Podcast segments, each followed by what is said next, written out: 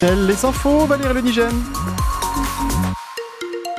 Ralentissement à Plérin sur la nationale 12 de 4 km en direction de euh, Guingamp. C'est le principal point noir euh, ce soir. Le temps pour euh, cette nuit, 8 à 10 degrés, des petites pluies.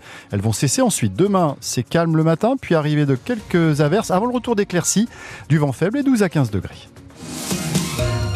Valérie, la liste des TGV supprimés est enfin en ligne. En Bretagne, deux TGV inouïs sur trois supprimés, c'est-à-dire plus de suppression qu'à l'échelle nationale, où la SNCF prévoit un TGV inouï euh, sur deux. Alors, reportage en gare de Quimper, Clément Viron.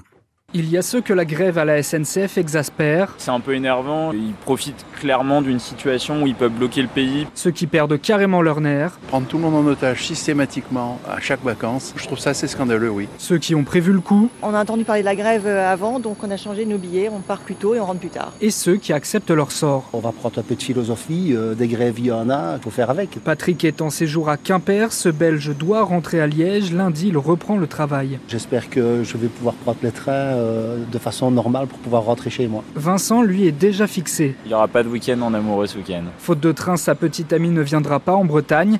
Elle devait le rejoindre ce vendredi. Ces deux trains ont été annulés et euh, elle n'a pas de solution de substitution. De son côté, Eliane se rend au guichet de la gare. Elle vient à la rescousse de ses amis qui rentrent de voyage ce week-end. Ils sont en Martinique, ils sont en stress. En solution de repli, Eliane leur a trouvé un toit à Paris le temps d'une nuit et elle vient d'échanger leurs billets. Fait en 30 secondes par une opératrice de la SNCF. Je vais téléphoner de ce pas à nos amis là-bas pour lui dire bah voilà, c'est réglé. Vous pouvez rapatrier à Quimper lundi. Lundi où ses amis pourront prendre le train sur un trafic entièrement rétabli. La grève des contrôleurs commence donc à 20h pour euh, trois jours. Des grévistes qui demandent le respect de ce qu'ils ont obtenu après une longue grève en 2022, alors que la direction de la SNCF n'a pas du tout la même lecture euh, de la situation.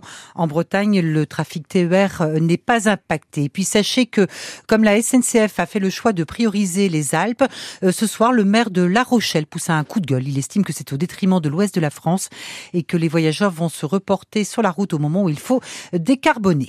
Une manifestation à Saint-Malo aujourd'hui contre un chalutier usine. Près de 200 pêcheurs et militants écologistes qui ont manifesté ensemble contre l'Anelias liena. C'est l'un des plus grands chalutiers pélagiques au monde, capable de pêcher 400 tonnes de poissons par jour. Ce monstre de la mer est la propriété d'un armateur néerlandais. La compagnie des pêches de Saint-Malo a investi 15 millions d'euros à bord pour une unité de production de surimi. Sur les quais, euh, Julien Prouvoyeur, les manifestants ont, formé une chaîne humaine aujourd'hui. Au pied du vieux Joseph Rotideux, le chalutier remplacé par ce nouveau géant des mers, Charles Brenn prend la parole dans un mégaphone. Le bateau dont on parle aujourd'hui est capable de pêcher 400 tonnes par jour. Un artisan pêche entre 10 et 20 tonnes par an. On voit bien quel camp ils ont choisi aujourd'hui. Cet ancien pêcheur et président de l'association Pleine Mer parle d'une aberration, terme repris par Gwen Pénarin, président de l'association des ligneurs de la pointe de Bretagne. Par rapport à des petits comme nous qui sont de préserver la ressource et de faire que les jeunes demain puissent travailler, quand on voit des bateaux comme ça et qu'on les retrouve en manche sur des fonds très très faibles avec des engins qui sont complètement surdimensionnés, il y a de quoi avoir très très peur en effet. Des pêcheurs réunis derrière la banderole Stop aux destructeurs des océans, à leur côté des élus écologistes, Claire Desmar est la présidente du groupe écologiste à la région Bretagne.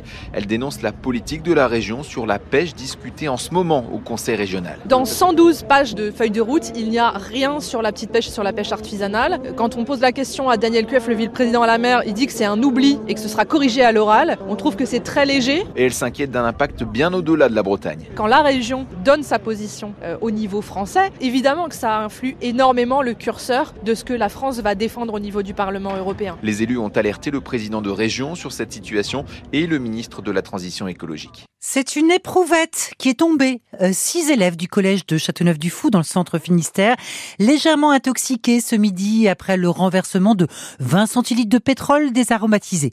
Le SMUR est allé sur place à vérifier que tout allait bien et les adolescents ont pu reprendre les cours dès le début d'après-midi. Vous avez peut-être été pris dans des bouchons dans les Côtes d'Armor, une opération escargot de parents d'élèves et d'enseignants euh, qui manifestent en ce moment devant la préfecture préfecture à Saint-Brieuc pour euh, s'opposer à des fermetures de classes.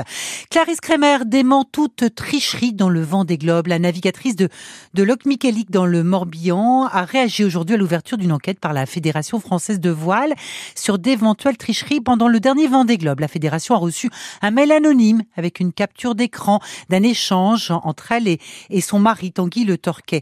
Des messages qui donnent lieu à une enquête sur une éventuelle aide au routage, ce qui est interdit dans le Vendée. Yves-René Tapon. Je n'ai jamais triché, je n'ai jamais eu une quelconque volonté d'enfreindre une règle au fil de ce tour du monde, écrit Clarisse Kramer, qui se dit outrée de l'écho que peuvent avoir des dénonciations anonymes. Dans le mail adressé à plusieurs médias, des captures d'écran montrent une conversation sur le réseau social WhatsApp entre Clarisse Kramer et son mari Tanguy Le Turquet également marin. Un échange sur la trajectoire à suivre à l'approche du Cap Horn, sur la météo et la meilleure route à emprunter. Or, cela est strictement interdit sur le tour du monde à la voile, en solitaire et sans assistance. Les skippers s'y engagent sur l'honneur, aucun moyen de le vérifier. La Fédération française de voile a désigné un nouveau jury pour instruire le dossier. Clarisse Kremer se dit se tenir à sa disposition. Quant à son téléphone, à l'époque, elle rappelle qu'elle l'avait laissé accessible à son ancienne équipe Banque Populaire. Et Clarisse Kremer s'interroge sur les motivations d'une divulgation anonyme euh, trois ans après la course. Encore un rebondissement dans Arkea Ultime Challenge. Banque Populaire d'Armel Lecléache a une avarie aujourd'hui sur le Safran central. Du coup, il se déroute vers un port euh, brésilien. Charles Caudrelier devrait passer l'équateur demain. Il est toujours en tête. Thomas Coville, troisième, remonte le long des, des côtes sud-américaines. Et euh, aujourd'hui, le montage du village d'arrivée a commencé, Quai Malbert. Si tout va bien, l'arrivée se dessine aux alentours du, du 24 février, le samedi, juste au début des vacances euh, scolaires. Deux infos en foot. Kylian Mbappé a aujourd'hui au président du PSG qu'il allait partir à la fin de la saison. Et évidemment, ce soir, un grand rendez-vous européen pour le Stade Rennais en 16e de finale allée de, de la Ligue Europa. Les Rouges et Noirs se déplacent sur la pelouse du mythique AC Milan. Il y aura près de 10 000 supporters bretons. Euh, coup d'envoi à 21h et on suivra ça en direct dès 20h30 en intégralité sur France Bleu Brésil.